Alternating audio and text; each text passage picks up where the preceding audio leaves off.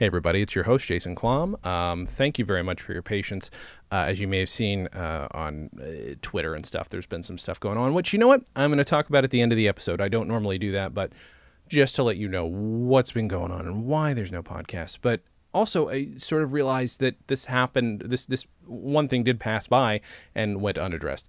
The podcast is seven years old now, as of February something or other. And uh, I just wanted to thank everybody for listening to the show. And I want to thank my guests for coming on because, you know, they're obviously a huge part of this show's success. And um, thank you guys very much for listening. I, I, I, appreciate the fact that I've I've got an audience to listen to what is sometimes rambling and uh, for the most part I think uh, relatively interesting interviews with uh, people I'm fascinated with. And this episode is actually no exception. Um, Seven years into it, though, uh, I, I am going to start looking into the possibility, of, we'll never charge for this show, but the possibility of doing uh, bonus content uh, kind of thing. Uh, may have to go on to Patreon, do something like that. Uh, so it'd be really cool to know if people were interested in that. Um, so, you know, let me know on Twitter or whatever. You can email me, jason at comedyonvinyl.com. Because if you want to hear more, that'd be great. Because, you know, I do three podcasts a week. None of them pay me. Um, that was fun. I do three podcasts a week. None of them pay me. It's not why I do it, but it would be super cool to do, be able to do more of them. And if we got paid to do bonus content, then I could do more of this, dedicate more time to this. Um, other fun projects like a comedy album that I'm working on this year, like an actual comedy album, like a full fledged, not just a weird Christmas comedy album. Um, so that's uh, a lot of stuff that might be happening in the seventh year of this insane podcast. Um, so, without further ado, this is a wonderful episode with Michael Colton and uh, John Aboud, who both wrote A Futile and Stupid Gesture, which I really liked. Um, and I would have asked them on the show uh, if they uh, hadn't asked me via their publicist. Well, their publicist asked me. I'm not going to say they've ever heard of the show, but they were great guests, super fun, um, and really knowledgeable of the National Lampoon oeuvre. Yeah, you heard me struggle with that. Um, it's not like it's written down. I just wanted to struggle saying it. So there we are. Um, and if you're at all interested, stay tuned toward the end of uh, at the end of the episode after all the music, and uh, I'll just give you a little more breakdown about what's going on. Thank you guys so much for listening, and enjoy this episode.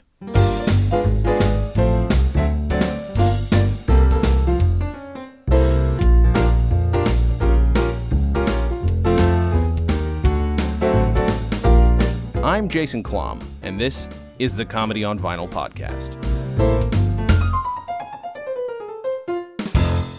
For their uh, sales conferences or conventions would commission original musicals, mm-hmm. like Broadway style, often musicals. with Broadway writers and actors. Sort of just do it's like the way people would do commercials today, sort of. But they and they would actually press albums and do a performance, and it was sent out. It was given out to their employees and never actually released. Right. So I found What that fuck? Uh, Xerox uh, See, album from a.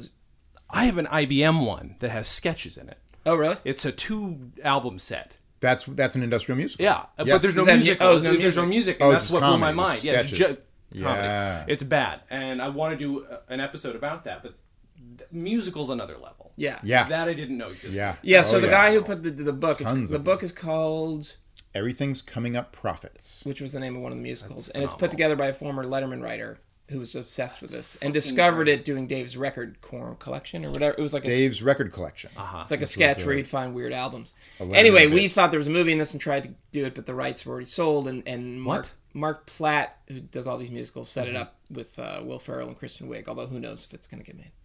But god damn it. Anyway, If not, fucking- if not, we've got to saying. take. Good.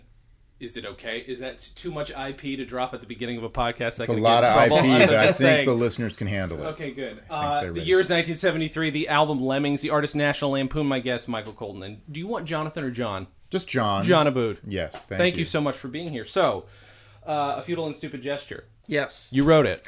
We did. We wrote We it did. uh, and executive produced it. Uh, it's on Netflix now. Mm-hmm. Came out in uh, January. Streaming now. Uh, premiered at Sundance Film Festival. It's delightful. Uh, thank, Thank you. you. Thank you. It was this uh, movie we've been trying to get made for like ten years. Really? I would, Um, Okay. I would say labor of love, but more like labor of obsession. More like labor of laughs. labor. Well, there's that. Yeah. we're off to a great start. We're off to a great yeah, yeah. start. Uh, we so we the movie we should say it's about the origins of the National Lampoon and specifically tells the story of Doug Kenney, Mm-hmm. who was one of the founders and then co-wrote Animal House and Caddyshack, and then died mysteriously at age 33. Yeah. And it's a story we've sort of always been obsessed with. Um, and about 12 years ago, uh, John Approximately 12 years yeah, ago. John texted me uh, and said, "What do you think?" Because we were trying to figure out what to write next, and he was like, "What do you think of the Doug Kenney stories a movie?" Uh-huh. And me being naturally lazy, I was like, "I love that story, but I don't. We'd have to do so much research. Yeah. I don't. You know, there's just a couple magazine articles. This is the kind of thing you need a biography for to, to option. Right. And so then I went away for a few minutes and thought, is really no one written a book on Doug Kenney? So I did a little search. I went back to Mike and said, there's a book on Doug Kenney coming out next week. Oh my god. It was very, It very seemed good like timing. seemed like fate. Oh my god. Yes. Um, although, you know, so when we got the book, read it, um, devoured it, and reached out to the author, but it still took us like two years to get the rights because he had promised it to someone else Yeah, okay. who never Yeah. ended up doing anything Of with course, it. of course. So we re- this is about two, Lucky for us, 2008, 2009. that person's laziness was greater than our own. Exactly. He had the book. he had the book. So and we then uh, optioned the book, or, or we took it to this producer, Peter Principato, who optioned the book for us. Um, and then began like a nine year journey of trying to get it made independently Mm-hmm. or try to get it at HBO. Uh, We attached uh, David Wain to direct very early on, um, but still it took forever. And. Yeah. finally, 2015, Netflix. Uh, we heard that Ted Sarandos and Netflix liked the script a lot, Mm-hmm. and we immediately are like, you know, let's do it there. Um, and when we started writing this, you know, Netflix hadn't even gotten into the original movie game. So wow. it, It was a long- DVDs and envelopes. yeah, it took Yeah, a long yeah. time. Uh-huh. Uh, but once Netflix got involved, then it moved very quickly, and we got Will Forte to star, and um, the rest we were was- shooting shortly thereafter. Yeah. That's insane. After to after me. Will was attached. What's your interest in National Lampoon? Like, where does it begin, though? Are and I, my apologies for not knowing if you guys are Harvard guys or not, because uh, yeah, I don't know. We are, in fact, that was a Mm-hmm, a good assumption Uh-huh. on your part. Um, I think that we were both interested in National Lampoon even before that. Okay. Well, I think Primarily because Yeah. of the movies. I mean, Sure, the sure. movies Animal House and Caddyshack were, you know, a pretty big deal for me, and I assume for you. I've never seen him. Caddyshack more than Animal House for me, actually. Mm-hmm. Um, and there was a book that came out in about 1991 or 1992 that was an anthology. It was a compilation of the best writing Okay. of the National Lampoon, and that was huge for me. That that introduced me to the writing, the prose writing of Michael O'Donoghue, Doug Kenney, Henry Beard, all the greats, Anne Beatts, and you know. We learned more about the specifics. We learned more about Doug Kenney, the person, um, because of the Harvard Lampoon. That's where I first learned about uh, his mysterious death, which I knew nothing about before. And I always thought that it was a very dramatic story. That the struggles he had, the you know internal, you know crises and lack of confidence that he had, would make for a compelling biopic. Um, and we wanted to go about it in a very unusual way. We wanted to do a biopic that Doug Kenney himself would have approved of, Right. or that Doug Kenney himself would have conceived of, and not a very traditional biopic like we're used to.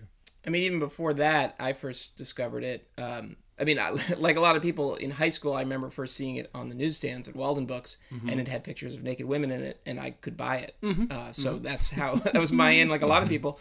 Um, but then, same as John, um, uh, it was the same book, and we didn't know each other till years later. But that same book from '92, either I got or my parents got for me. It was, and it was no, it was just text. Yeah, there's no no. It was just a reprint of Oh. all Doug Kenney and Henry Beard and O'Donoghue and all these people, and that's that's where I because because when I was buying the magazine in the newsstand in the you know late '80s, it was not the golden era of the National. Lampoon. Right. Um, so yeah, we both, uh, you know, and we long before we did this movie, we sort of have been inspired um, by the Lampoon after college.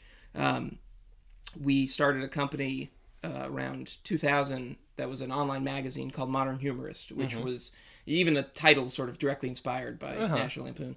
Um, and it, that our goal was to do a National Lampoon for the internet. So we did uh, pieces every day, and we eventually spun off some books and uh, radio pieces, and it was similar Stage show. stage show, trying to do a similar trajectory. relevant to today's okay. discussion. We went out of business after three years, so we were somewhat less not as successful. successful. Not as successful. Um, but our, we we've had this history. We actually so this must have been about 2002.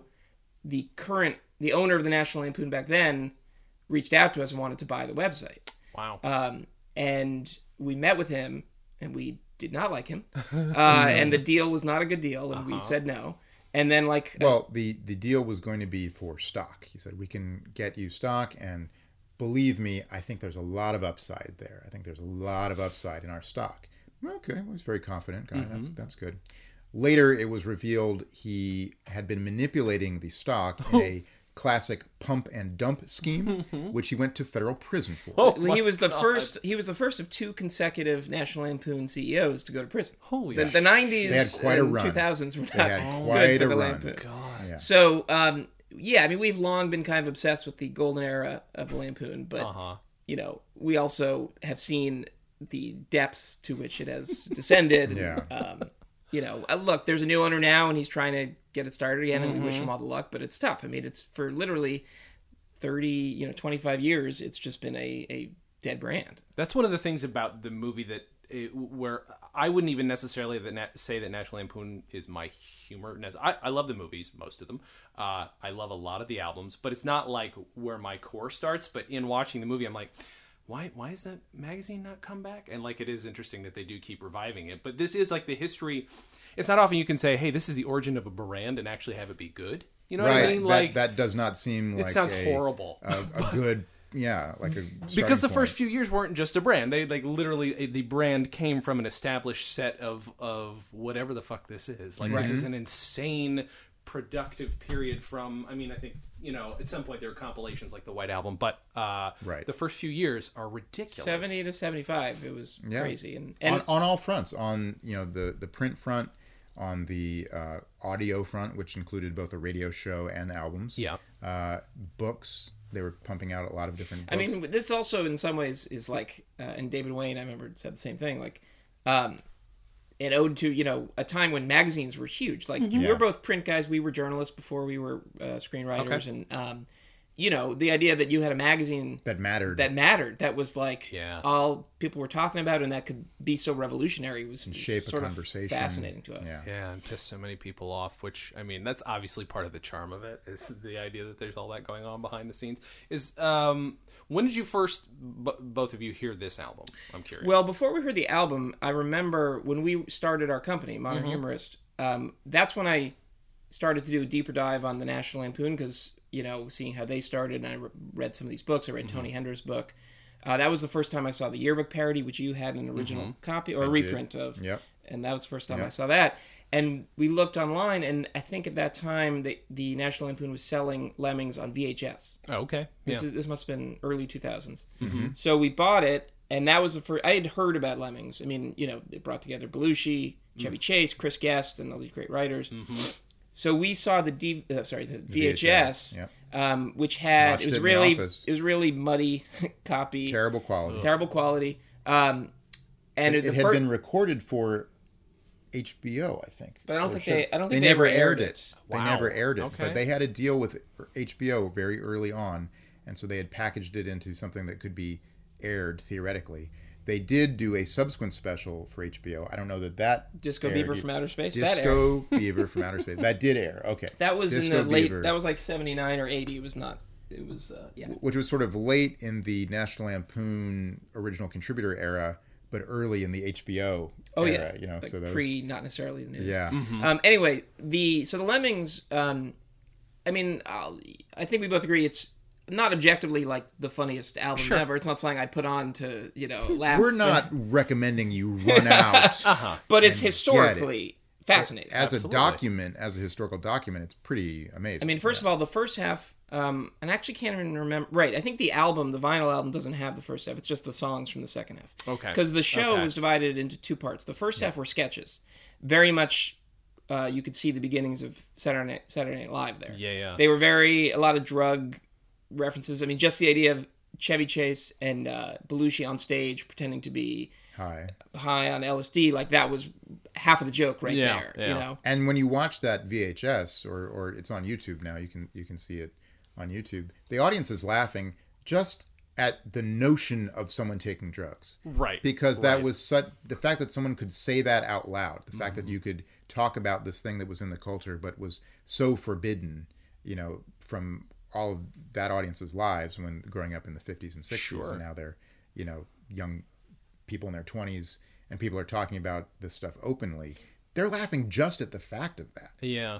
and then the second half is the songs and the whole Woodstock parody, and um, you know, some of it was is evident what they're parodying. Some of it is way before our time. But what's fascinating in general is so it's a parody of Woodstock called Lemmings, and the idea is instead of all these people getting together for three days of peace, love, and music, it's they're getting together to off themselves. It's a mass suicide, um, which is a funny idea. But also, you what's sort of And a satirical idea. um, yeah, and and what's interesting from a I derailed you. well, I certainly think it's yeah, nothing. Um, what's interesting that it, that I didn't get on the first kind of listen is how revolutionary that must have been that they are making fun of hippies. I mean, Yeah. this is you would think. right. I think there's a common conception that National Lampoon was the voice of the counterculture, Right, right. But it's not. It was Yeah. the voice of fuck everybody. It was the Yeah. voice of this side's wrong and this side's wrong and everybody's stupid and Mm-hmm. we're gonna, you know that that I think was a relatively new idea. I think Sure. You would think that they had only made fun of Nixon, that they had only made fun of the establishment. Right. Mm-hmm. That was not at all the case. They went after their own culture. They went after their own youth movement. yeah, this is a satire of the hippies. Yeah. Mm-hmm. Um, and uh, there's and and you have Chris Guest, who is one of the greatest, you know, impressionists. He doesn't really do impressions much anymore, but he does a great uh, James Taylor, Yes. and um, there's Bob a Dylan. there's a whole John. I don't know if it's on the album or just in the live show, but there's a whole John Lennon thing that was based on a interview John Lennon did for Rolling Stone that Uh-huh. was like uh, incredibly controversial. Yeah. And all they did Rolling Stone actually published it separately as its own Yeah. standalone little Uh, pamphlet. so Tony yeah. Hendra, I believe, Mm-hmm. set it to music with actually John Lennon's own words. Um, you know, you listen to now and it's sort of you don't understand at all what that's about. Right. And uh, But he's quoting directly Yeah. from Lennon's own quotes. yeah. so, just to skip over to the movie for a minute. Mm-hmm. So we actually in the movie you see Lemmings very briefly. Yes. So you see it's in Part the of a middle. montage. It's the part of a montage when Doug is breaking down. We also play around with the chronology. Lemmings actually happened before the radio hour. Uh huh. but in the movie we wanted it to be part of his breakdown so we Okay. took artistic license um we so you see brief while he's in the office you're cutting back and forth um but we shot way more of lemmings and I uh, was going to ask. That. oh yeah we, Oh, we yeah. spent where Oh, where yeah. was it downtown it was uh some theater downtown i can't remember and we restaged the show. we had I the also backdrop. remember, uh, we had the same uh, light. If you look at the the video from Mm-hmm. Lemmings, we have the same lighting set Jesus. that they had in the Okay. background. They rebuilt it. It, it was eerie. That's and we should just say um, for people who haven't seen the movie so in lemmings we have john gemberling of broad city playing belushi Mm-hmm. joel mchale of joel mchale uh Uh-huh. playing chevy chase who was a drummer and plays Uh-huh. drums seth green plays chris guest Mm-hmm. um, now gilda radner was actually not in lemmings Uh-huh. she was in the national lampoon radio hour and also a, another Torn show, Show. the national Okay. lampoon Show they but because we had Jackie Tohn playing Gilda Radner, and she was so great, we actually and there were women in the show. We just sort of squeezed her we in. conflated them. Yeah. I also remember. Do you remember the day we shot? Was the day Prince died? Yep. Really. Yep. Uh, I just remember reading that on my phone. So how much of this, that show got shot and therefore should be released as Um, a thing? Well, I'll tell you what we shot. We shot the uh, Tony Hendra, uh, Matt Lucas playing Tony Hendra Yep. doing the John Lennon thing, and we had a little bit with Doug on the side that we cut to during that song. We didn't use any of that. Uh, we shot. Gemberling as doing the Joe Cocker. song. Yeah, you, well, you see glimpses of that, but Yep. we, we did a whole song. So, well, first of all, uh, this is way inside baseball for fans of the movie, but why not, right? Yeah, of course. Uh, so we shot the original. They knew what they were getting into. Yeah. they Of course. Turned this on. The original script uh, had the breakdown pegged to John Belushi singing Joe Co- as Joe Cocker singing with a little help from my friends, Uh-huh. which he performed on Saturday Night Live, Yes, yeah. not at Lemmings. But we thought that was a great with the lyrics, you know, uh, contrasting against Doug's breakdown. We were very quickly told by our producer John Stern uh, that is a song written by the Beatles. Beatles, yeah. that it is cost that. you one billion. That'll, yeah, we are not paying for that. Yeah, yeah. So what we changed to was something that he actually did, an original song that's on the Lemmings album that he sang as Joe Cocker, I believe. Yes. Or or was that the Crosby? I don't remember. Anyway, it's called Lemmings Lament. I think it's yeah. like a Crosby, Stills and Nash riff, isn't it? Uh, Anyway, so we shot him singing that Uh huh. yeah. uh, and doing all the Joe Cockerisms where he spits out the beer and passes out and all Uh-huh. that. And you see that in the in the movie. We just ended up not using that audio. It didn't quite work. Mm-hmm. Now the uh, we shot Seth Green doing. Wait, did you say Lemmings Lament? It's Lonely at the Bottom. Oh, I'm, Lonely at the Bottom. I'm sorry. I'm Yeah. confusing two songs. Thank- Yes. This is why it's going to be Wikipedia. That's why I got we, we got Wiki. Um, I conflated on two the songs. horn. The Lemmings Lament was a, is a song that we did record. yes. It was a group song, and I think it's like a Crosby, Stills, and Nash riff. Yes. Okay. That is correct. There's a separate song called "Lonely at the Bottom," which was the Joe Cocker parody. Yes. Okay, okay. Yes. Okay, Yeah. Lonely at the Bottom of the Barrel. That's right. Which which It's a good song. It's It's a- a, it's a actually a good song. and thematically relevant, Yeah. but it just uh, it didn't quite work in the edit. Okay. We had Seth Green doing James Taylor's uh, parody called "Highway Toes," I think, Highway Toes. which is about him as a junkie. and it's a, that is a good song because the impression is so funny. Yeah. It said um, Christopher Guest as uh, James Taylor. It's too good. It's great. It's too it's good. great. Well, It's but really we fun. had Seth Green as Chris Guest. Just, yeah, I mean, just which levels was upon levels. levels upon levels. Um, so then the other one we shot is interesting, and it's interesting why we didn't use it. So there's a song. Here we go. There's a song. It's not on the album, I don't think, but it was was, in the show. It was a Joni Mitchell parody. Yes. No, no, Joan. What? Joan Joan Baez. Baez? Baez, is it what I think it is? Yes. Yeah, you So know there's where a- we're going Yes, with I do. Okay, Yeah. there's a song that was in Lemmings called "Pull the Triggers N Words." Mm-hmm. Is how I will say it. Yeah. Um, and it's by I think it was I don't know how you guys were raised, but I don't say that word. triggers. Uh, it's a Joan Baez parody, and it's actually super smart and satirical. Yes, yes, yeah. and I will Very smart. try to explain. It's basically making fun of liberals In San Francisco. in San Francisco. I mean, there's a whole history related to uh, I think one of the I forget the guy's name, but someone who was in jail. Yeah, her husband. Yes, Mm-hmm. it's making fun of liberals saying we stand beside you and we fight for your right, but we're actually not going to stand. gonna help. We're not going to actually help. We're not going to do luck. anything. So Yeah. the lyrics are something like, um, "Pull the triggers, and words. We're with you all the way, just across the bay." across the Yeah. I mean, it's actually incredibly Smart. Oh, funny it's, and it's smart. beautifully Smart. sung at all, too. I mean, even the fact track that is great. she's using the word N words is like, you know, Uh-huh. offensive, but like we're saying we're on your side. yeah. So we we thought that'd be interesting. I think me me and John specifically were pushing to have that in the movie as an example of like Of they the shock value. the shock value, Yeah, yeah, yeah. and David Wain was was very concerned, and rightly so. Uh-huh. So we actually recorded it in front of an audience. Oh, my. With He warned them. with uh, Gilda Radner, He Jackie gave them- Tone played Gilda Radner. He gave them a trigger warning. He did. on Pull the triggers. he said we're gonna try a song here. It has some shocking language, but it's an example of of what they would do. What they would do. So just prepare yourselves. and and Jackie did a great job as Gilda, but it just in 2018, Uh huh.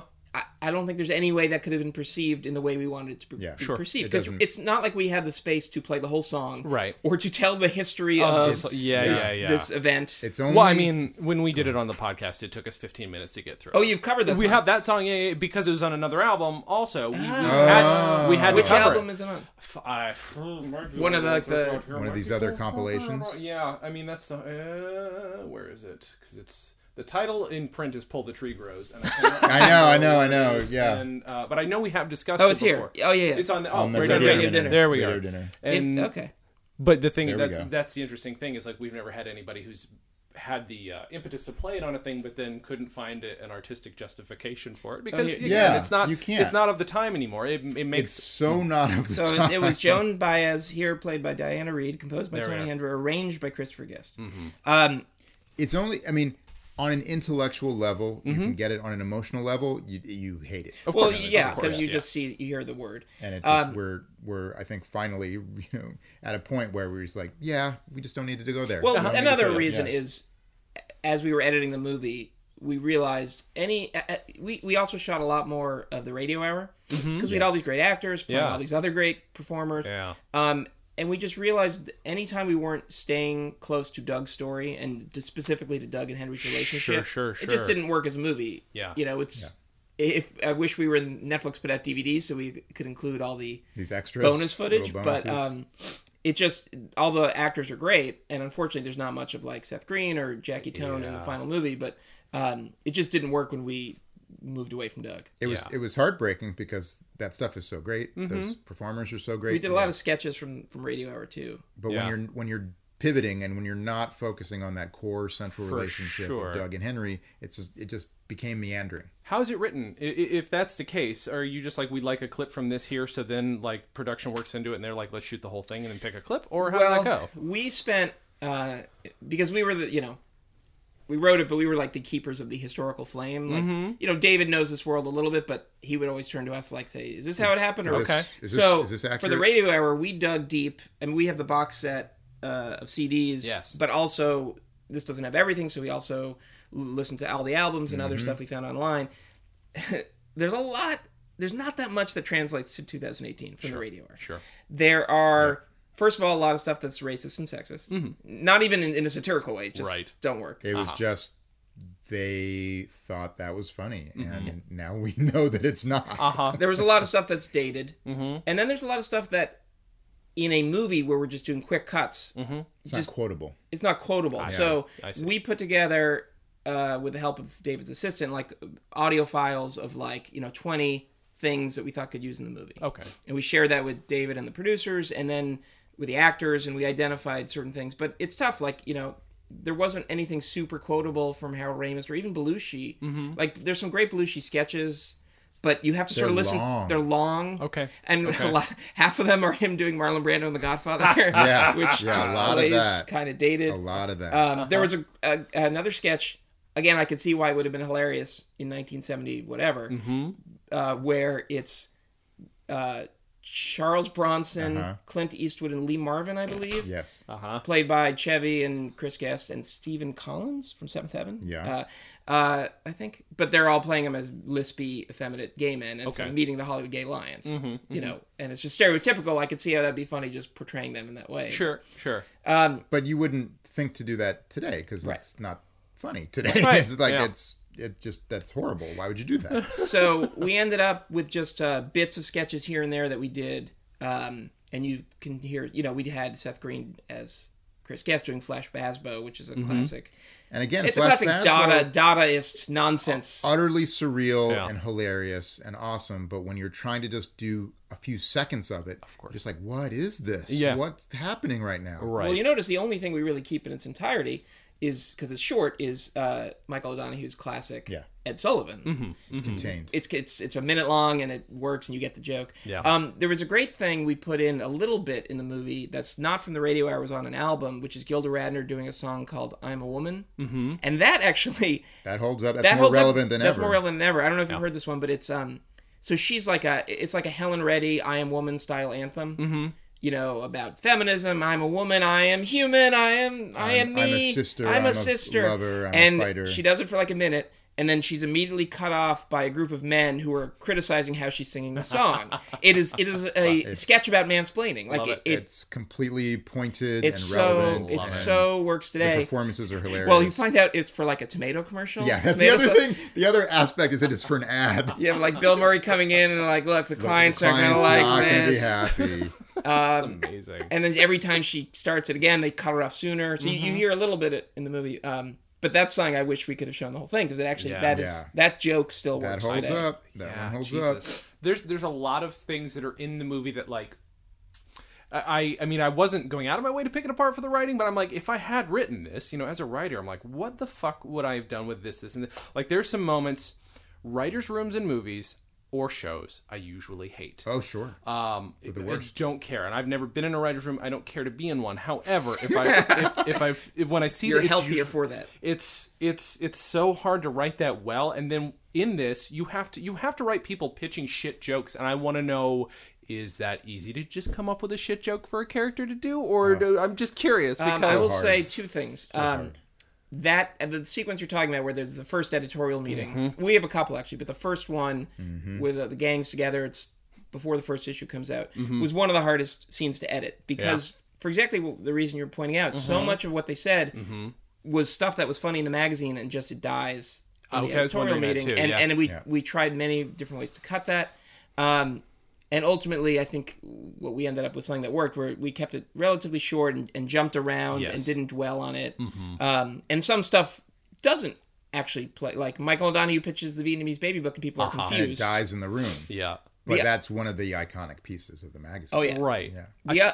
Go ahead. sorry no no no go ahead Well, I was gonna say the other thing was there's a there, that scene ends with Tony Hendra pitching a bad uh, Nixon Pinocchio cover, Mm-hmm. and everybody turns on him, and a lot of people I think saw the movie, like, "Wow, you really went hard on Tony Hendra." I think partly for that scene. That is actually directly out of a piece Tony Hendra wrote for Harper's, um, and his book. And Oh his- my god. and his, earlier, yeah. you know, that is uh, he he talked about how cutthroat the editorial meetings were Mm-hmm. and how they would rip him to shreds, and we we love that bit, so we we kept uh, you want to capture that culture. I mean, that's a Yeah. big part of this movie. Is sort of what was it like to be in this environment? Mm-hmm. And yeah, it was brutal. And ironically, uh, they actually did that cover uh, years later. They did a double Nixon fold out Mm-hmm. with Nixon's nose. nose. And the guy who did that just died last week. The artist, Robert Oh, really? Grossman. Yeah. You know, the, the the hard part of that is also if you're writing something, depending on your audience, which I actually would imagine might skew young-ish based on the cast. I don't know if that's going to happen or not. Like, I don't know who is watching it, but I feel like there's there's this feeling where if you're watching it and something doesn't land, you're like, "Am I not getting this, or is this old timey?" Like, I think if you're just Yeah. a little too young, you're like, maybe that was funny in the '70s, or maybe no, that maybe they just just pitched a shit joke, or Yeah. you know, like it's, Yeah, it's that's that's hard to play, but it all seems it all plays to me. But like there there I also had a couple moments where I'm like, am I gonna have to concentrate really hard hmm. here and like like try and put myself in a 70s mindset? Well, we wanted this to be accessible to people who knew absolutely nothing about National Anthem. Yeah. Had maybe some awareness that there was a Christmas movie with Chevy Yes, Chase, yes. and that was it. And so a lot of we a lot of discussions uh, were had around how to handle exactly what you're talking about Mm-hmm. because we wanted to make sure that people who had absolutely no basis would understand what was going on. Like, was that supposed to be funny? Right. No, they're making fun of him. Mm-hmm. Like, you know, are, are, what's important here is the energy that they're having. So the specific jokes in that kind of a format where we're just sort of cutting around the horn became much less important than just the feeling of the environment, Mm-hmm. Okay. the feeling of the meeting. Well, yeah, I mean, and also a lot of the stuff that even Doug wrote just does not hold up or translate. Like some of the pieces he was most famous for, we tried to find ways to quote him or use him, and just always died. Like he. Uh, che Guevara's Bolivian Diaries. Like, you need to be pretty well versed in the Che Guevara history and what was going on at that time for those to be funny. Right. um, Mrs. Agnew's Diary was a regular feature. It was like a Oh diary written Uh-huh. by Spiro Agnew's wife. Spiro Agnew was the vice Nixon's vice president. Yeah.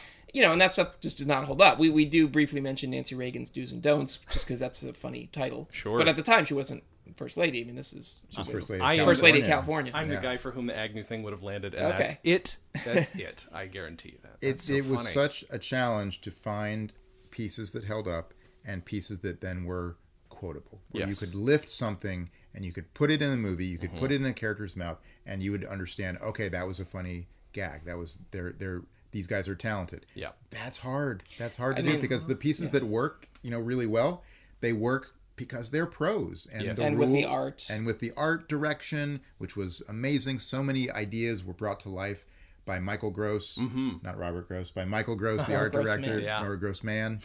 He's not a gross man. we're, we're firing on all cylinders. here. Um, you know, they don't translate to a movie. Yeah. So Henry Beard had a great piece called "My Gun Is Cute." Uh-huh. It was a sort of noir detective parody, but trying to find lines that make you laugh because we you've wanted read to use some of it as a VO, and it just didn't work. It just doesn't work. Um, but you know, it's what I I was glad worked. There were a lot of times we tried to use characters stuff they'd written and put into their mouths as dialogue, Okay. which doesn't always work. But Yeah. um, one of the biggest laughs in the movie is the during the Tom Snyder scene, the interview uh, where where Doug goes on TV, and Tomorrow Show. Tomorrow Show with Tom Snyder, and there's a whole riff he does about um, def- if I could speak in defense of National Lampoon. There was once another guy who was persecuted, and you think he's talking about Jesus, and it's this long riff, and then he says, "Of course, I'm talking about Dracula."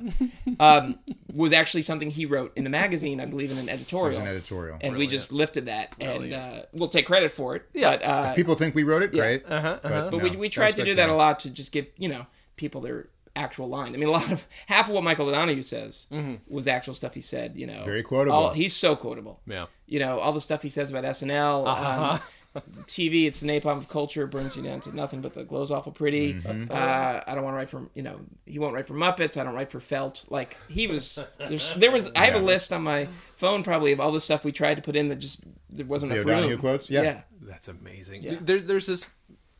I don't know what my perspective on it is, but like I feel like if I had done the research, I would be like, God damn it! I now have to write a movie about a bunch of assholes. Like I think they're Oh, brilliant. yeah. they're Oh, brilliant, yeah. but they're a bunch of assholes. Oh, by their own admission. Yeah. Tom their own Lennon on the admission, yeah. set because he uh, got really into O'Donoghue, and he uh, like he it. read the biography. There's another biography of Michael O'Donoghue Okay. called Mr. Mike, mm-hmm. and so like there'd be days in the set where he'd you know shooting something and he'd look around and point to the characters, people playing Chevy Chase and Gilda, or whatever. Like, okay, at, at this point, it's 1973. My character hated you. He hated you. Oh my, he fucking hated you. Yeah, yeah. they were vicious. I mean, They were they were a rough a rough crew. Mm-hmm. although Doug was the one everybody like said was the sweetest, and Mm-hmm. and Yeah, I everybody seemed to love Doug. Had there not been someone like Doug at the center, Yeah. I don't know that this would have worked. Well, which is why it was so rough when he would disappear Yeah. and he would have Right. his breakdowns. Henry sense. was the adult in the room. Mm-hmm. He got the magazine put out on time. Mm-hmm.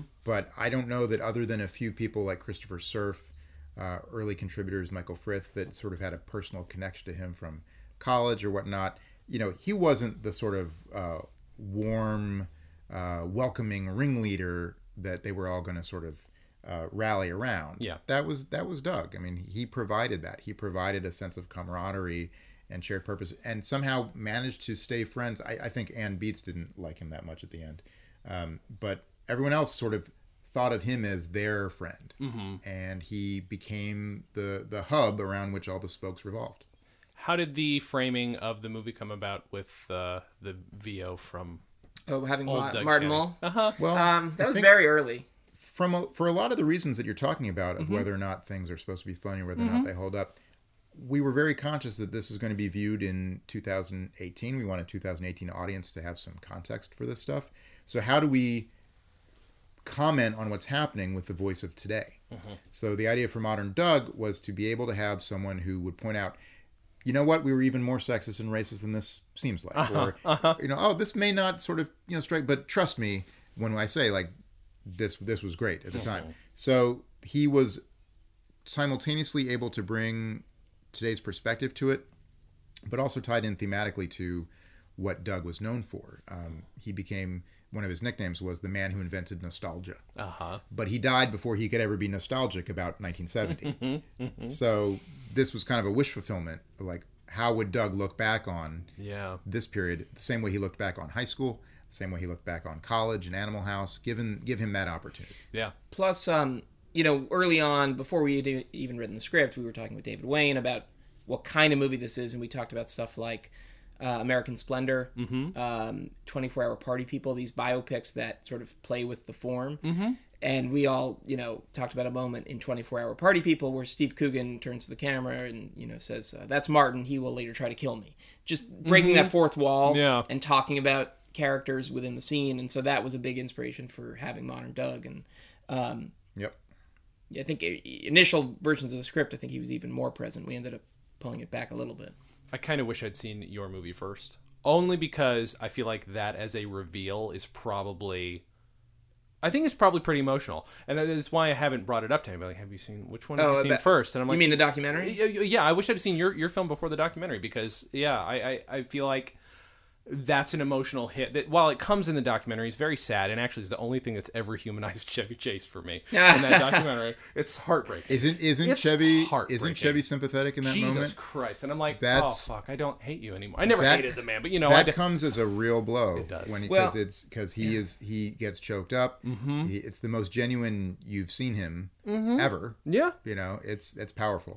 Um, yeah, I mean, I, I think I personally was surprised by how many people watched it and didn't know anything. Mm-hmm. And, you know, casting Martin Mull, there was a period where we were talking, do we cast a complete unknown, like a Broadway actor, Mm-hmm. Right. and have people really believe this was uh, the real saying. Doug? see what and we went we we got Martin Mull who was great, but you know Martin Mull is not super famous. Sure. he's recognizable, but so I was surprised that there were a lot of people who either just you know from reading people on Twitter or whatever reacting who believed that was the actual Doug Kenney Okay. or did recognize Martin Mull and said, "Oh, I've seen that guy before. I didn't realize he was the guy who created National Lampoon." So it's like they didn't know his name, but they knew he was in Clue or whatever, and Yeah, they yeah. just said he was It's the guy. principal from Sabrina. I mean, people we uh, we we uh, we um, wrote this animated movie, Penguins of Madagascar, Mm-hmm. and uh, our director on that is a British guy who didn't know anything about the story. Loved Animal House. Yeah, but he Uh-huh. was he was like Animal live House. tweeting, live texting us when he was watching the movie,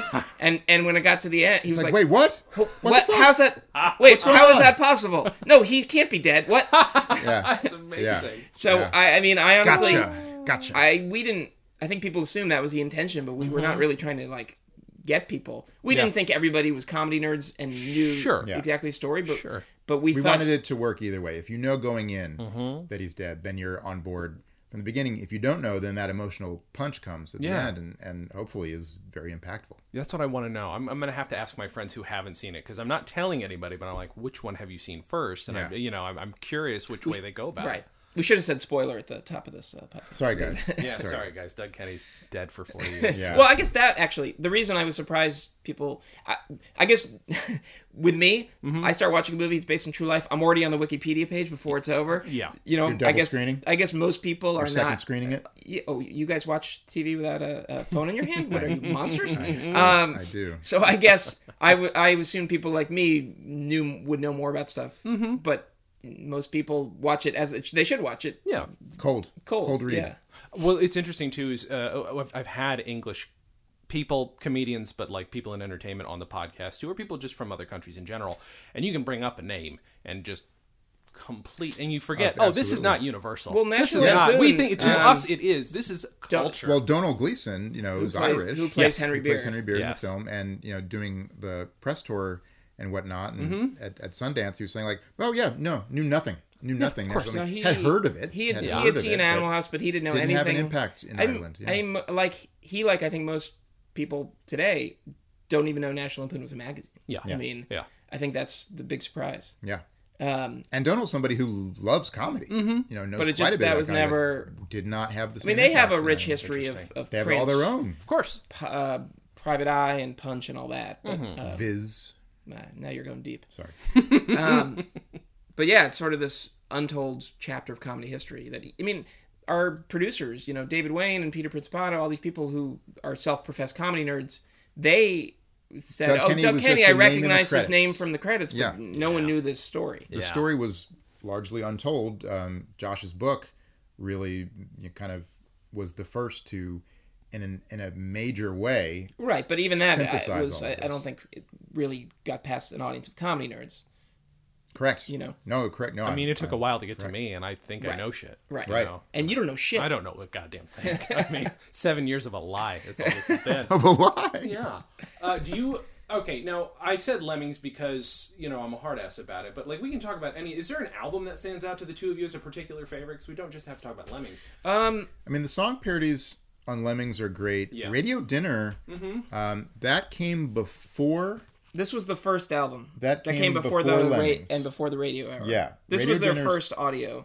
So that's, I mean, uh, And in some on a ways historical led- level, is the most important. Yeah, and in some ways led directly to Lemmings, didn't it? Because So the wait, this has the magical is magical misery tour. That's the John Lennon thing. correct. So I, that's on that is on Radio Dinner, Yeah.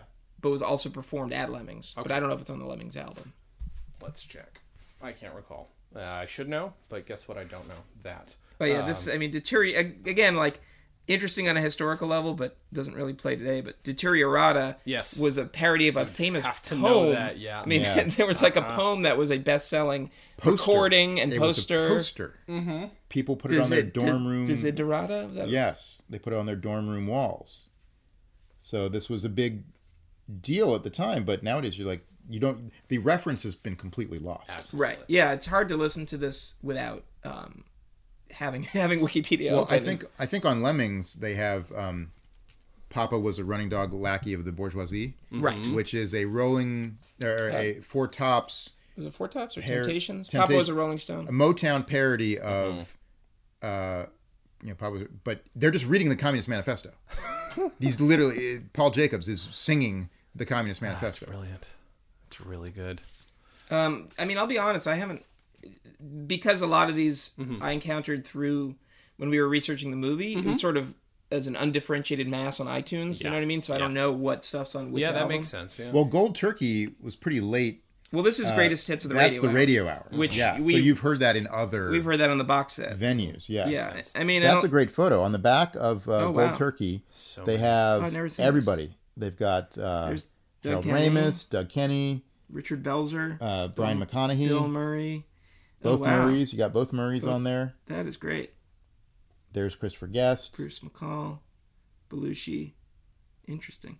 Um, yeah, I mean, I'm looking at this uh, Gold Turkey. A lot of these we've heard from the, uh, the radio, radio hour. Yeah. Flash Bazbo's on there. Terminal Football, which we use a tiny when we introduce Yeah. Belushi and Ramis in the movie, we use a That's bit the of sketch. Terminal Okay, Football. That's the Okay. sketch that they're doing. Um, Flash Bazbo. Yeah, I mean a lot of this. Yeah, the immigrants um, is endless. It's just The- what is, and what is the joke of the immigrants? It's like a parody of They're like newsreels. Canadians? Is it the joke of? I I don't even know. As you can a tell, a lot of- of this yeah, no, it runs together. This is the problem with doing this podcast. Too. Canada humor. Oh, A it's so much Canada humor. Canada Uh-huh. humor. Uh huh. Because many of the key contributors were Canadian. Right. And I guess they thought that was funny. I mean, there's just so much Canada stuff. Well, speaking of Radio Hour, so when we went to Sundance to Mm-hmm. premiere this, uh, two nights before the premiere, someone I think at Netflix had the idea to do a live reading of Radio Hour sketches. Oh, my. With Okay. Mm-hmm. because of the actors we had there, because we had Tom Lennon, uh, Matt Walsh, Joel McHale. Joel McHale, Emmy Rossum, and Tom uh, Lennon.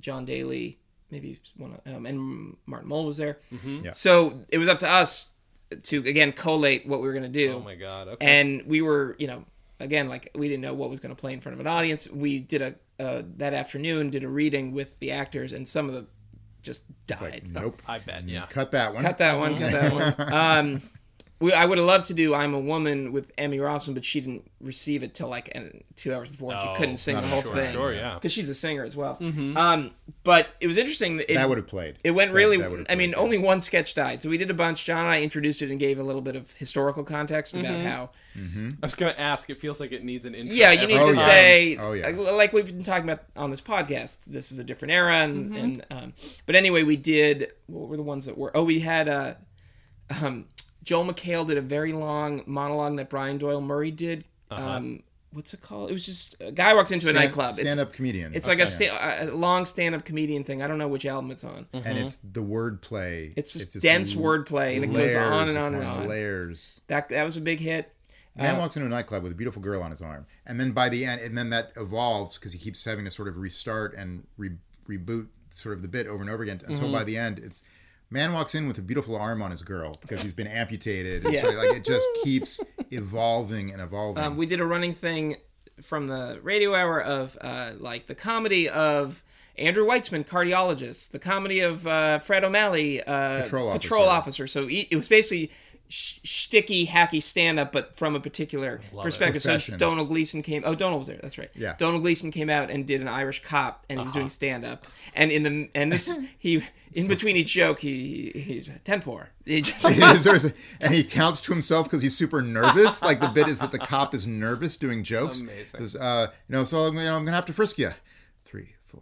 Three, four, five, ten, four. Because I, it's He was great. So good. Uh, the So only good. thing that Amazing. bombed was uh, I thought it would work. It was a Mr. Rogers parody, and originally there's so I mean there's so much on the radio hour that is um, just Chris Guest and Bill Murray Yes. just improvising. talking. They're just talking. Two of the one's best- that one's upsetting. Two, two of the best improvisers have ever lived. yeah. And so there's a bit where Mr. Rogers interviewing a bass player. Have you heard that? Oh, this is a different one. Okay, this is Which not one the one I thought thinking it was. The one where Mr. Rogers is basically a pedophile. If Oh, I'm no, not no, no. mistaken. Okay, good. It's I feel this. like that's sort of a subtext in a lot of the.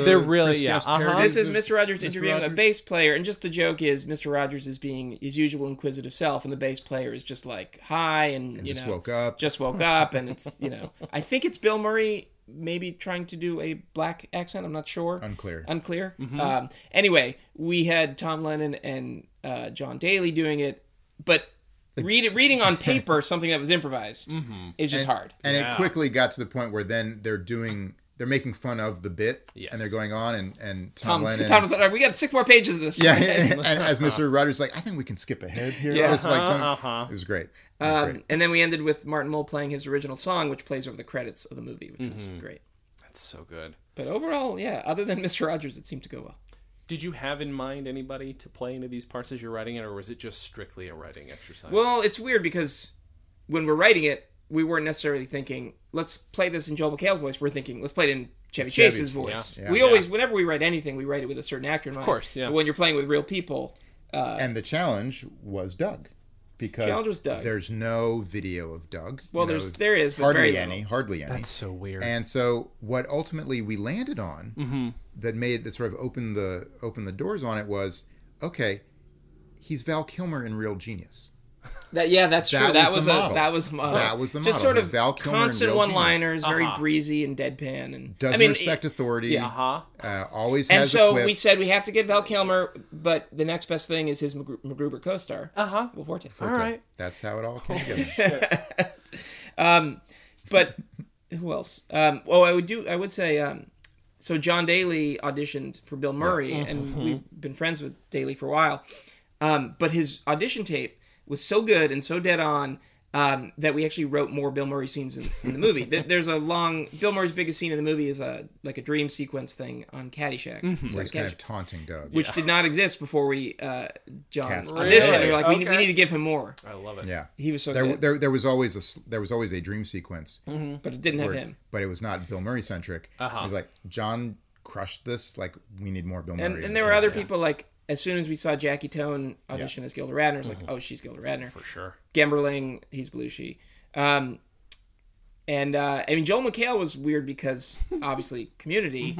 It, when we first heard he was interested, we were both like, "Is this a joke? Right. Is this like a prank?" Of course, yeah. Um, but it, you know, he brought so much to that that wasn't on the page in terms of just Yeah. we call them Chevyisms, just the constant verbal diarrhea, just sort of like You know, Mannerisms. excuse you. Uh, things you that know, Chevy would do. there can be two boys wonder. What do boys wonder? Just like constant words leading to Yeah. next words. Yeah. And of course, and we had pratfalls in the script, but he had he had studied Chevy. You know, Yeah. So good. he added so much to it. and it was the kind of thing where he treated it like any other dramatic role. Mm-hmm. He used his background knowledge to inform this, but he he he played it like you know any other you know character. Yeah, I, I that that was Took a, it there, took it completely seriously. I, I don't often watch things and like it when I get excited that somebody's playing somebody, but that was a particular moment. I did not expect Jon Daly to be in a thing like this, and that was very exciting to me too because I'm a Yeah. huge fan of his. Also, didn't know he could do a Bill Murray. That was Well, I don't Oh, think he did bef- before this. For real? Like it, wa- had- it wasn't like he had. that It was wasn't part of his repertoire. It wasn't part of his repertoire like me. Kelsey Grammer. I don't know if you've heard of Uh-huh, Kelsey uh-huh. Grammer. Which is That's so weird to me. Um, so he he he studied it. I mean, Yeah. he Yeah. went he watched the old movies and like he he put the work in. and uh, everybody Everyone did. did. Um, Everyone did. the guy who played Lorne Michaels, this Yeah. guy Armen Weitzman. oh my god, yeah, he was great, and we and got he was very specific. we got like, him a, a, a it's on YouTube. It's um, Tom Snyder again, the Tomorrow Show, interviewed the cast of SNL Uh-huh. and Lorne Michaels, like I think right before it launched, maybe or right after it launched. Yeah, So this is 75, Mm-hmm. and Lorne Michaels in 75 is not Lorne Michaels 2018. sure, sure. It's not the caricature of Doc. He's become more Doctor Evil over Yes, time. Ev- you know? everyone's yeah. everyone's seen Mark McKinney's impression. Everyone's seen Uh-huh. Doctor Evil, so they they have a sense of like, oh, that's what Lorne talks like. 1975, Lorne No. did not talk like that, and no, no. Armen And did There's the a hint homework. of it, and He did the homework, and so like he did Lorne the way Lorne spoke in 1975. Yeah, he nailed it because I was just thinking, oh wait, yeah, because in the Rutles, like Lorne Michaels is like he's acting and he's like properly doing some shit and like Yeah. he was kind of a funny dude back then. Absolutely, Yeah, that's brilliant. I'd argue that he's still kind of a funny dude, or at least I has don't- a I great don't. eye for talent. I Yeah. don't. Sure, I don't know the man personally. I, I just, you know what is funny? I, is I have no. Never mind. Oh, it's I can't oh! say that. It's not my story. It's somebody else's. Somebody who I interviewed as a possibility to come on the show who just shit talked him the whole time I interviewed Really? him Oh. before. I'm like, you have an axe to grind, and I Wow. appreciate. It. It's kind of funny. Um, I had a question and I completely lost it. But uh, do you have a favorite song then? I mean, like, uh, let's if, if we. Dig I think into... um, I honestly we talked about it, but uh, the I am is it called I am Woman? Um, it- it's the one the Gilda Radner. Yeah. and it's basically mansplaining. Yeah. I mean, I think that holds up. So good. Is it? Do you have the White album here? I think it's on the White Uh, album. it is. Yeah, he's Or got the- it. It's right there. Uh, national White album. I can't Please hold, listeners, while we look it up. Perrier Junkies on there. That's not a song. But Perrier Junkie, which a uh, great was sketch. well, that was ultimately in Disco Beaver from Outer Space. Yes. Oh, okay. It's Alice Okay. Playten, and it's just So a good. monologue where she's, you know, talking about her addiction to Perrier. Um, oh, Fart Man. That Nah. that was isn't that the inspiration for Howard Stern's thing? yeah. Um, oh, there's Gay Alliance.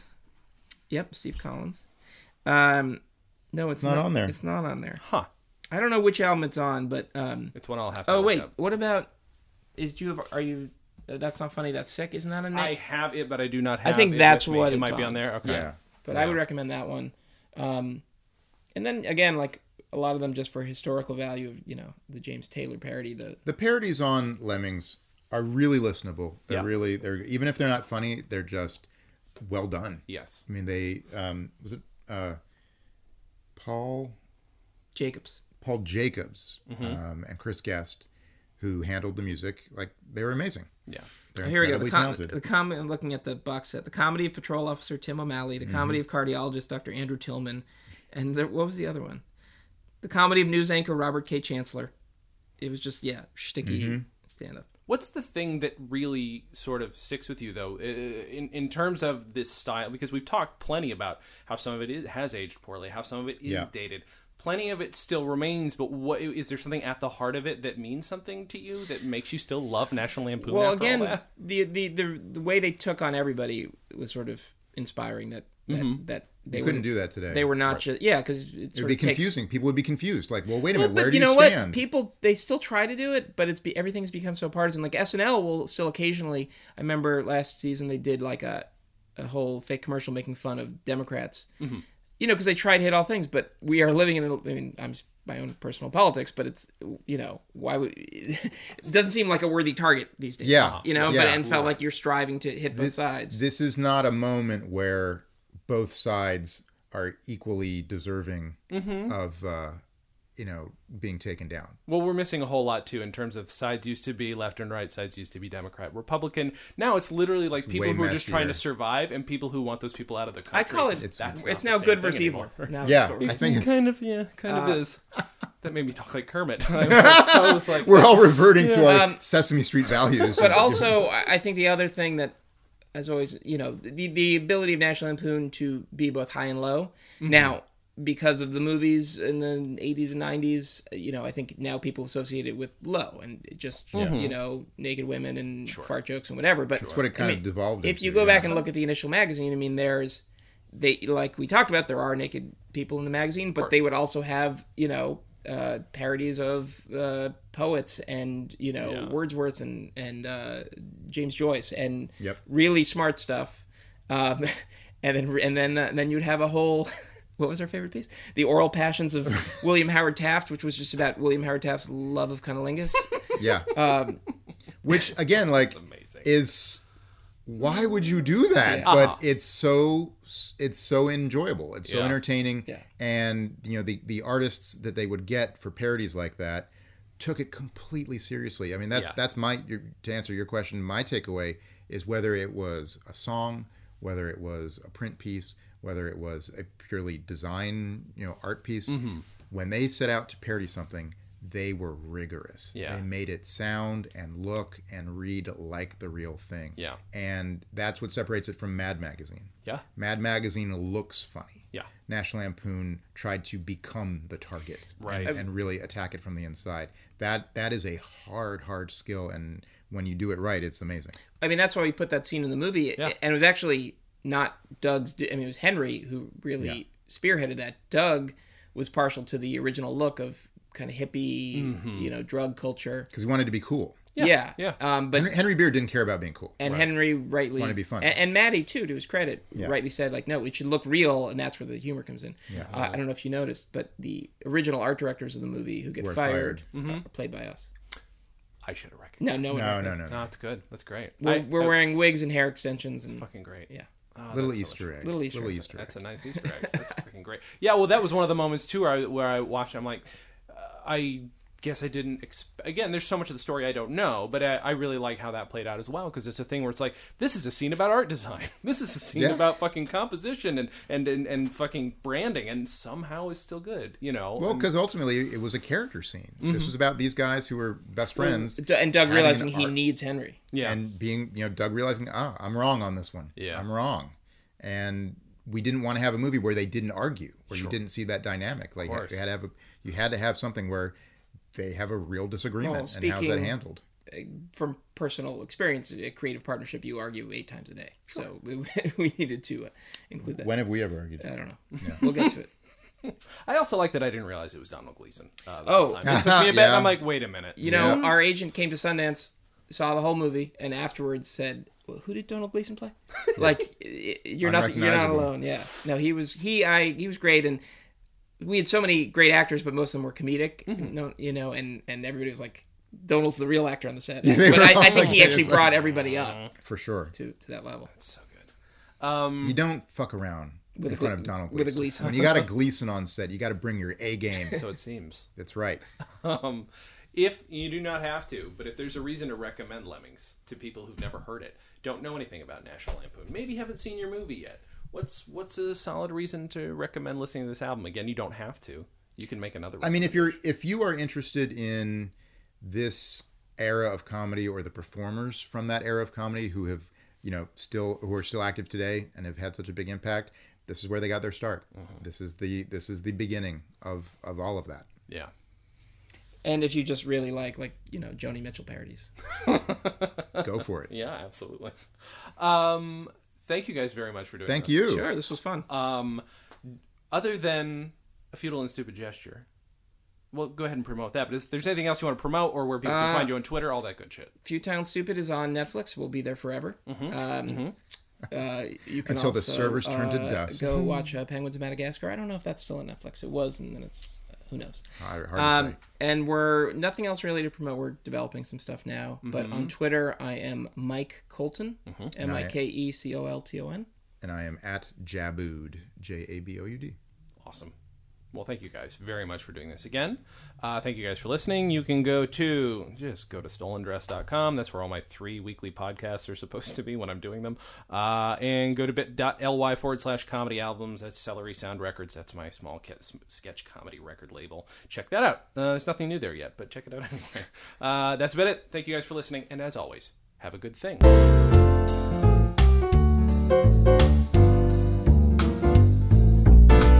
Comedy on Vinyl is a production of Stolen Dress Entertainment. It is produced by Mike Worden and is hosted and edited by Jason Klamm. Our theme song was composed and performed by Richard Levinson. Please visit stolendress.com to listen to our other podcasts, read our blogs, read our tweets, watch our videos, and read our books. Please subscribe on iTunes, and if you like us, give us a five-star rating and a nice review. You can find us on facebook.com slash comedy on vinyl, Twitter at comedy on vinyl, and find everything else at comedyonvinyl.com. A major portion of Comedy on Vinyl has been underwritten by Stand Up Records. Please visit standuprecords.com for all your comedy needs and tune into the new Stand Up channel available on the Roku, where you can also find select episodes of this podcast.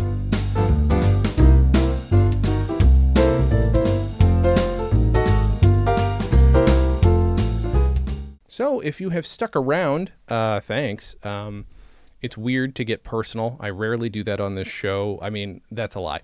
I get uh, self centered, but I don't get uh, that personal ever on the show.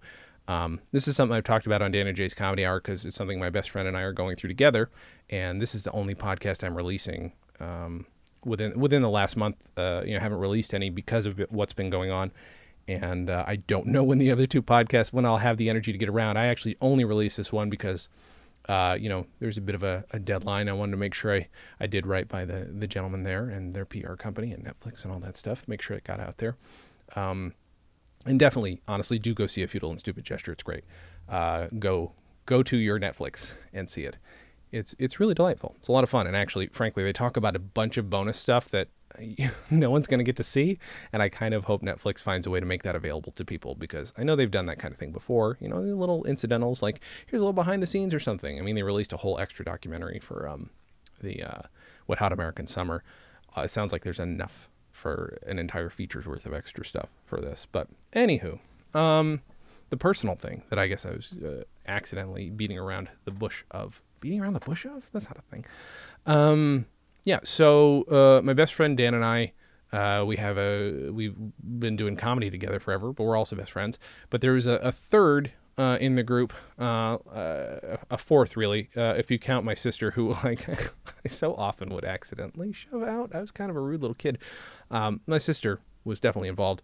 Um, but the three of us uh, who you know were of a similar age and hung out a lot were Dan, myself, and a guy named Mike Shaver. And Mike is a huge influence on both of us, uh, an amazing friend, uh, super weird. I, I could not explain to you his sense of humor, but it has influenced uh, both Dan and my surreal tendencies. Not that we're always surreal, but definitely whenever we are surreal, it's flavored by the stuff Mike would say to us. Um, Mike is a super incredibly cool guy, and we lost touch. Both Dan and I lost touch with Mike. We just he just seemed like kind of guy who drop off the grid, and we found out recently that everybody thought he dropped off the grid, but he's been missing for two and a half years. Um, we didn't know that, and um, I was dealing with that while I was editing podcasts, and like dealing with that is one thing, but like when somebody's missing and I'm still treating him as missing. Everybody's treating him as missing because hope is a thing that is good to have. Um, but uh, you know, there are seemingly you can read about them, but there are other possibilities. You know, beyond just missing. And uh, nobody wants to think that those things have happened because we love Mike and Mike is great. Mike was again an influence on us. We were an influence on him. Mike is the reason I became a film director. Uh, Mike so heavily influenced us as a group. Like we would I want to be in front of the camera because I'm me, and um, eventually Mike would be obsessed with the behind the scenes stuff because we would watch a show called Movie Magic together. Uh, all three of us would watch a show called Movie Magic where we, they're just showing how they did special effects like Independence Day. Whoa, this is so crazy, in, in, in crazily, in crazily. It's it was in crazily, and um, a really great show. And uh, Mike was like, at some point, it's like, yeah, I'm going to be a film director. I was like, yeah, me, me too. Uh, and eventually I ended up going to film school. He did not. He ended up being a pilot and a mechanic and an electrician, a number of different things. Um, but he's the reason I became a film director. You know, Dan's the reason I'm into comedy as much as I am. I was always interested in comedy, but like I dug deeper because of Dan. Like these two guys influenced uh, my sense of humor and who I am hugely. And regardless of how this all turns out, um, you know, Dan and I both love Mike. Mike's family loves Mike. And it's still hard that he's missing. And it's very sad. And at some point was super, super, super crippling. And still is a little bit. Um, I'm only laughing to laugh through it and get around it and get over it as much as I can. It's it's fucking heartbreaking, you know. Um, you know, I'm I'm gonna continue to remain hopeful that he's that he's out there and just weirdly ran away. Um, but yeah, uh, Mike is awesome. Um, super cool guy. And it's, but uh, the bonus here is like, it's nice that I have family and friends who are supportive. And, uh, you know, I've, I've got people who listen to all my podcasts who, who are incredibly cool to me too, even though they don't know what's going on. People have been very sweet about it. And thank you to those people. Uh, but yeah, and I'm sorry I don't normally get personal on the show. Uh, I wasn't sure if I should talk about it it's weird. Like at some point, somebody contacted me through the sketch group, through Dan and Jay's Comedy Hour, to say, "Oh, you know, we've got 35 million listeners. You want to talk about your missing friend?" And it's like, okay, get where you're coming from, but this is fucking weird, and that's not how you want to become famous. It's really not. It's not a fun thing, and things like that just throw you, and uh, especially if you know more of the details about. Uh, surrounding the whole case, um, you, you can find all that stuff online if you really want to dig into it it's it's it's weird and it's also inappropriate to ask those kinds of questions. But um, i feel like i'm rambling. Anyway um, it's it's it's hard to get back into making podcasts and i know the thing about making podcasts is do them every week. Well if you listen to any of my shows and you know me you you know that doing them weekly uh, with any regularity without huge breaks for holidays and things like that or major life events it's just not going to happen. Uh, if a life event gets in the way i don't care. It's just going to happen. Um, but uh, anyway, I appreciate people who have stuck with the show. Uh, at the very least, you know, looking on Facebook, nobody stopped liking the podcast as a result of me not being there. Because uh, there's so much fucking shit you can go listen to. But um, yeah, so that's that's what's been happening. Uh, I love the shit out of Mike, um, and it's nice to have Dan there. Nice to have you guys supporting my my stuff because it, it keeps you like aware that you can come back and start doing stuff again, and that's what I'm looking forward to. Um, this is the first of of me coming back and uh, there's more to come. And I've got some really, really fascinating. I mean, I've got some in the can, some interviews in the can already, uh, but I've got some really fascinating ones coming up that I'm super excited about. People who n- nobody would have ever thought to interview on a podcast. I mean, I'm putting money on it that nobody would have ever thought to interview these people. Uh, like, for instance, I went and I bought a stack of records a couple weeks ago and I'm like, you know what? I because of my experience trying to listen to a comedy album a day. Sorry about that, guys. At least nobody's paying through Patreon for that. uh, I, I I just started to hate listening to some comedy, and I'm like, I'm, I bought a pile the other day. was trying to cheer myself up. Uh, I don't know, it's 30 bucks worth of records, but it ended up being about 20 records because that's how I roll. And uh, I'm like, you know what? If any of these even gives me like a giggle or a smile or isn't just total shit, I'm going to look up people who are related to the people who made these albums because the people who made all these albums are long dead for the most part. I'm going to look these people up, and if they're down to do the podcast, you know, let, let's let's see if we can make that happen. And there are already two of those that are possibly going to happen. Two people who nobody would have thought about. I just hit the microphone. People who you know, it's just they're not in the zeitgeist. They were just a very they were, a small part of, of comedy at one point. Uh, might have been a big name. Specifically, one of them's a big name in uh, Yiddish theater and um, fascinating interesting story, and I'm going to talk to his grandson. So those kind of things are happening. I want to get a little more digging a little deeper into the stuff that I wouldn't normally dig into. Stop, you know, talking about class clown for the millionth time and, and dig a little deeper, which is something I've, I've, been wanting to do for a while anyway. What the fuck is going on outside? I apologize. Oh, that's that's a that's a fun fire alarm thing, not a fire alarm, fire engine. Anyway, so I'm rambling. Don't normally do postscripts on this show, but thanks for sticking around. presuming you had have. Uh, there's a lot of uh, episodes like that coming up. Um, you might as well again. It's worth listening to my other podcasts too. They are fun. Dan and Jay's Comedy Hour is my best friend Dan and I talking about our, our sketches going back till uh, to when we were 13. When I was 13, back to 93. We're 25 years old this year. Our, our comedy group. Um, uh, Dispatches from Fort Awesome is where we listen, where we talk about the show news radio and it's within a year and a half it's blown up to us interviewing the guy who created news radio paul simms. Uh, and we got some other fun people coming onto the show for that. So i do a lot of stuff and um, it's cool to have people stick around and listen. And thank you for listening to my bullshit. And as always if you have suggestions for stuff to talk about on the podcast like i've got some people who email me pretty regularly saying you haven't talked about this have you? And most of the time they're right. I haven't and it's not because I don't like it. It's just because it hasn't come up. Uh, but I like to sort of force people's hands sometime if they don't have something in mind. Why not talk about this weird, rare thing? And I'm going to start doing that more often, I think. And um, I don't know. I'm going to stop rambling now. Uh, thank you guys for very much listening. Holy shit! See, this my brain is fried. Thank you guys for very much listening. Uh, I knew to country, is what I'm trying to say. Um, that's about it. Thank you guys for listening. Mm, have a good thing.